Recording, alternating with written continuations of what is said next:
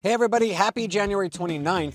And if you were born today, you share a birthday with writer and political activist Thomas Paine. This founding father and political activist was born in Norfolk, England on this day in 1737. Paine spent some time after grammar school serving as a privateer and then as a staymaker. He immigrated to Philadelphia in 1774 with the help of Benjamin Franklin. Paine's 47 page pamphlet, Common Sense, catalyzed the call for independence from Great Britain. Paine lived in France for most of the 1790s, becoming deeply involved in the French Revolution.